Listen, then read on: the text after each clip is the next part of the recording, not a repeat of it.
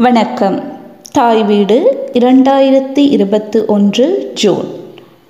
இலங்கையில் கருக்கலைப்பும் சட்ட பின்னணியும். கிரிஜா சிவகுமார்.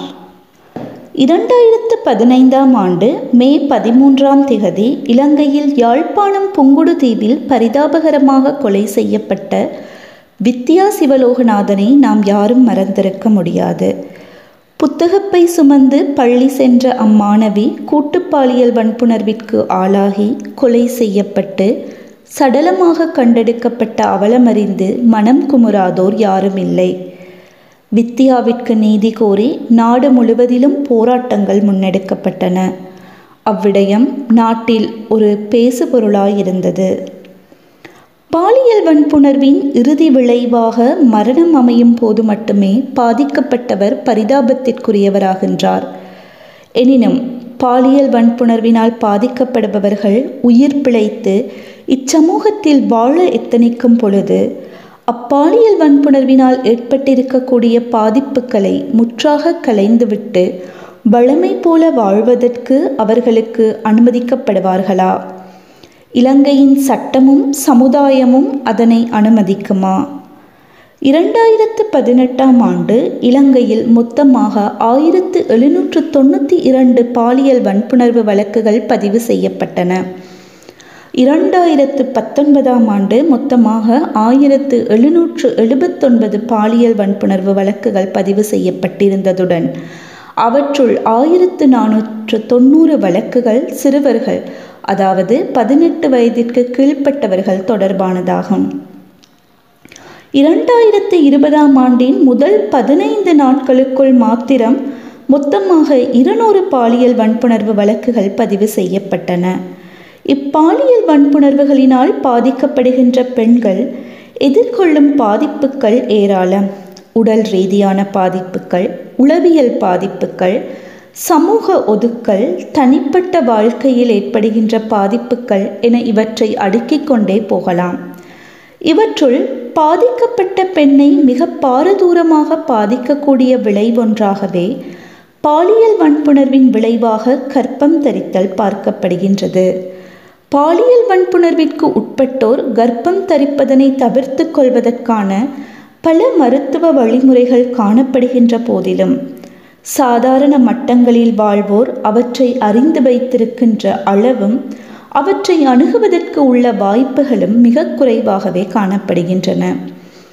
துரதிர்ஷ்டவசமாக பாலியல் வன்புணர்வினால் கற்பம் தரிக்கின்ற சிறுமிகள் மற்றும் பெண்கள் அதே போல இயற்கைக்கு முரணான குடும்ப உறவுகளால் கர்ப்பம் தரிக்கின்ற சிறுமிகள் மற்றும் பெண்கள் அப்பிள்ளையை பெற்றே தீர வேண்டும் என்ற நிர்பந்தத்திற்கு ஆளாகின்ற வகையில் இலங்கையின் சட்ட கட்டமைப்பு அமைந்திருப்பது வேதனைக்குரியதே. இலங்கையில் கருக்கலைப்பு தொடர்பான சட்டம் இலங்கையின் தண்டனை சட்டக்கோவையினூடாக ஒழுங்குபடுத்தப்பட்டுள்ளது. தண்டனை சட்டக்கோவையின் பிரிவு முன்னூற்று மூன்று முதல் பிரிவு முன்னூற்று ஏழு வரையான ஏற்பாடுகள் கருக்கலைப்பு பற்றிய சட்ட நிலைப்பாட்டினை தெளிவுபடுத்துகின்றன. இலங்கையில் தாயின் உயிருக்கு ஆபத்து என்ற ஒரேயொரு சந்தர்ப்பத்தில் மாத்திரமே கருக்கலைப்பு சட்ட ரீதியாக அனுமதிக்கப்படுகின்றது.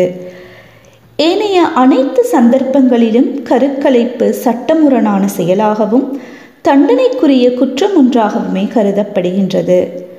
கருவுற்றிருக்கும் பெண் அக்கருவினை கலைத்தாலோ அல்லது வேறு யாரேனும் அக்கருவினை கலைத்தாலோ அது மூன்று வருடம் சிறை தண்டனை வழங்கப்பட வேண்டிய ஒரு குற்றவியல் குற்றமாக காணப்படுகின்றது. எவ்வாறெனினும் கருவிலுள்ள குழந்தையின் அசைவுகளை தாய் உணரக்கூடிய காலப்பகுதிக்கு பின்னர் அக்கரு கலைக்கப்படுமாயின் சிறை தண்டனைக்கான கால அளவு ஏழு வருடங்களாகும். கருக்கலைப்பு தொடர்பான இலங்கையின் சட்ட ஏற்பாடுகள் ஆயிரத்து எண்ணூற்று எண்பத்து மூன்றாம் ஆண்டு தண்டனை சட்டைக்கோவை அறிமுகப்படுத்தப்பட்ட போது உட்சேர்க்கப்பட்டவையாகும் என்பதுடன் அதன் பின்னர் எவ்விதமான மாற்றங்களுக்கும் உட்படுத்தப்படவில்லை. காலத்தின் வளர்ச்சிக்கேற்ப சட்டங்கள் இற்றைப்படுத்தப்பட வேண்டியது இன்றியமையாத ஒன்று என்ற போதிலும் கருக்கலைப்பு தொடர்பான சட்டங்களை புதுப்பிப்பதற்கான இலங்கையின் எந்தவொரு முயற்சியும் இதுவரையில் வெற்றியளிக்கவில்லை. தென்னாசிய பிராந்தியத்திலேயே ஆப்கானிஸ்தான் மற்றும் பங்களாதேஷ் போன்ற நாடுகளில் மட்டுமே கருக்கலைப்பு தொடர்பாக இது போன்ற இறுக்கமான சட்டங்கள் காணப்பட்டு வருகின்றன. கருக்கலைப்பு மீதான சர்வதேச சட்ட நிலைப்பாடு. சர்வதேச மனித உரிமைகளுக்கான சமவாயங்களுள் ஒன்றான குடியியல் மற்றும் அரசியல் உரிமைகளுக்கான சர்வதேச சமவாயத்தின் உறுப்புரை ஆறு ஆனது உயிர் வாழ்வதற்கான உரிமையினை உத்தரவாதப்படுத்துகின்றது.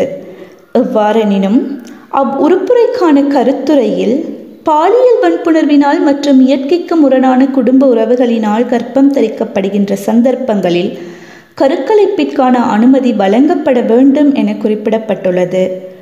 சித்திரவதைக்கு எதிரான சர்வதேச குழுவும் பாலியல் வன்புணர்வினால் பெண்கள் கர்ப்பமடைகின்ற போது அவர்களுக்கு கருக்கலைப்பிற்கான அனுமதி வழங்கப்பட வேண்டும் என்பதனை வலியுறுத்துகின்றது. அவ்வாறன்றி பாலியல் வன்புணர்வினால் பாதிக்கப்படுகின்ற ஒரு பெண்ணை அதன் விளைவாக பிறக்கவிருக்கின்ற குழந்தையை பெற்றெடுத்தே ஆக வேண்டும் என நிர்பந்தித்தல் அப்பெண்ணை வாழ்நாள் முழுதும் சித்திரவதைக்குட்படுத்துவதாய் அமையும் என இக்குழு அடிக்கோடிட்டு காட்டியுள்ளது. கருக்கலைப்பு மீதான ஏனைய நாடுகளின் நிலைப்பாடு. Colombia Ghana Israel Zimbabwe Taiwan Rwanda Ethiopia மற்றும் ஹாங்காங் போன்ற பல நாடுகளில் பாலியல் வன்புணர்வினால் மற்றும் இயற்கைக்கு முரணான குடும்ப உறவுகளினால் கர்ப்பம் தரிக்கின்ற போது கருக்கலைப்பு அனுமதிக்கப்படுகின்றது. இவற்றுள் எத்தியோப்பியா மற்றும் கானா ஆகிய நாடுகளில் கருக்கலைப்பிற்கான அனுமதியினை பெறுவதற்கு பாலியல் வன்புணர்வினை சான்றுகளுடன் நிரூபிக்க வேண்டிய அவசியம் இல்லை பாதிக்கப்பட்ட பெண்ணுடைய வாய்மொழி சான்றே பாலியல் வன்புணர்விற்கான போதுமான சான்றாக ஏற்றுக்கொள்ளப்படுகின்றது இந்தியா மற்றும் பின்லாந்து போன்ற நாடுகளில் பாலியல் வன்புணர்வின் விளைவாக கற்பம் தரிக்கின்ற போது கருக்கலிக்கப்பு அனுமதிக்கப்படுகின்றது. கனடா நியூசிலாந்து தென்னாப்பிரிக்கா யுக்ரைன் தாய்லாந்து சுவிட்சர்லாந்து ஜெர்மனி போன்ற பல நாடுகளில் வேண்டுகோள் ஒன்றினை விடுப்பதன் பேரில் கருக்கலைப்பு செய்து கொள்வதற்கு அனுமதிக்கப்படுகின்றது. அதாவது எந்த ஒரு காரணத்திற்காகவும் கருக்கலைப்பினை செய்து கொள்ளக்கூடிய வகையில் இந்நாடுகளில் கருக்கலைப்பு சட்டபூர்வமானதாக்கப்பட்டுள்ளது. எவ்வாறெனினும் கருக்கலைப்பு செய்து கொள்வதற்கான கர்ப்பகால வாரத்தின் அளவு நாட்டிற்கு நாடு வேறுபட்டு காணப்படுகின்றது. சர்வதேச மனித உரிமை சட்டங்கள் உயிர் வாழ்கின்ற உரிமைக்கான விலக்களிப்பாக கருக்கலைப்பினை பாலியல் வன்புணர்வு போன்ற விதிவிலக்கான சந்தர்ப்பங்களில் ஏற்றுக்கொண்டுள்ளன என்பது மேலே கலந்துரையாடப்பட்டுள்ள ஒப்பீட்டு ஆய்வினூடாக தெளிவாகின்றது. பாதுகாப்பான மற்றும் சட்டபூர்வமான கருக்கலைப்பிற்கான உரிமையானது அடிப்படை மனித உரிமை ஒன்றாக பல்வேறு சர்வதேச மற்றும் பிராந்திய சமவாயங்களினால் பாதுகாக்கப்பட்டுள்ளதுடன் அதனை பல்வேறு நாடுகள் ஏற்றுக்கொண்டுள்ளன.